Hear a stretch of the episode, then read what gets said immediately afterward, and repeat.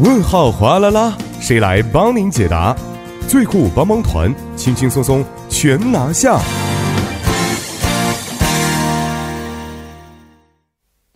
生活小贴士尽在帮您解答。首先欢迎我们的节目作家李京轩，京轩你好。大家好，主持人好。你好，那么首先让我们来听一下今天呢要解答的问题到底是什么样的。您好，我前几天是通过 SNS 买了一个衣服啊，但是在到货之后呢，发现和网站当中的照片相差的太多了啊，于是决定退货。但是我今天才发现这个商家的 SNS 居然没有了。请问一下节目组啊，我该向哪里去举报呢？首先非常感谢这位朋友的咨询啊，确实最近呢除了一些网上的商场之外，也通过这种社交网站来销售的商家也是日益增多的，而且我看了一下各个网站这个销售的商品呢也是非常之多啊，比如化妆品啊、衣服啊等等啊，生活用品等等也是非常齐全的，还有一些健康食品。那么这个情况能不能给我们简单介绍一下呢？据首尔市的调查显示，从去年11月到12月，约有 50% 的人是通过 SNS 购买过东西，而且这一数字是逐年增加的。2016年有 46.6%， 17年有 51.6%， 而18年则增长为 55.7%。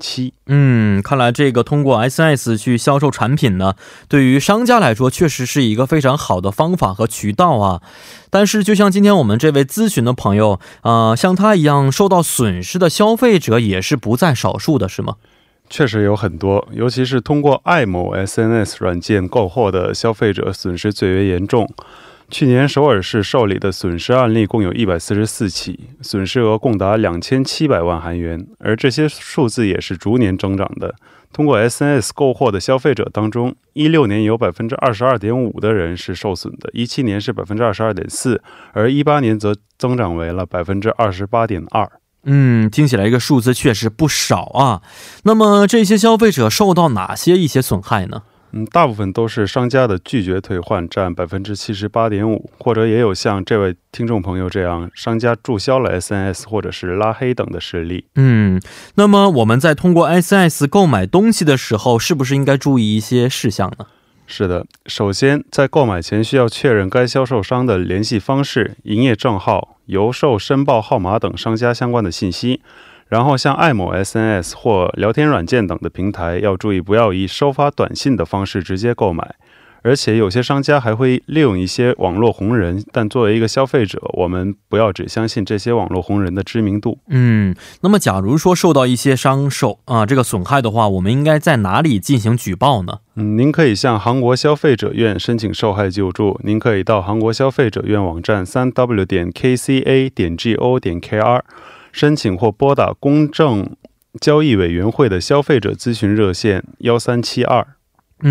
那么如果发现有一些商家呀，这个发布虚假广告或者是销售一些非法产品的时候，也可以在这个网站上进行举报吗？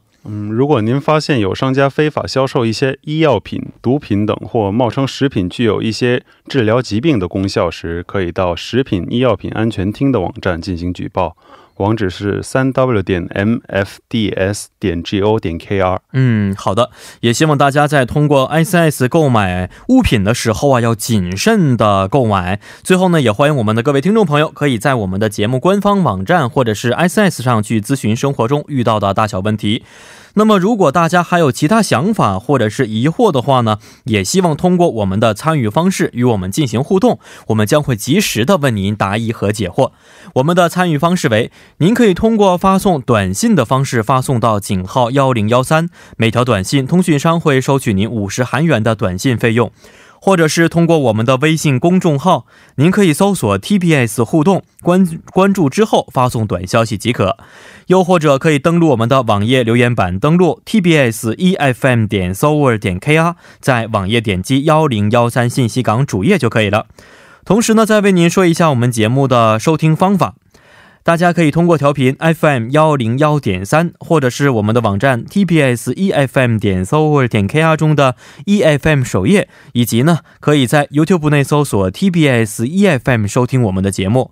错过直播的朋友们也可以通过网站收听我们的节目回放。 您还可以通过 3w.popbang.com 或者是 popbang 的应用程序 搜索1013信息港 或者是1013新星行来收听也是可以的。 那么在收听我们节目同时呢， 也希望我们广大亲爱的听众朋友们 不妨随手的点击关注啊， 因为1013信息港需要大家的点赞。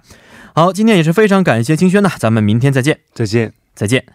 接下来为您安排的是今日首尔板块。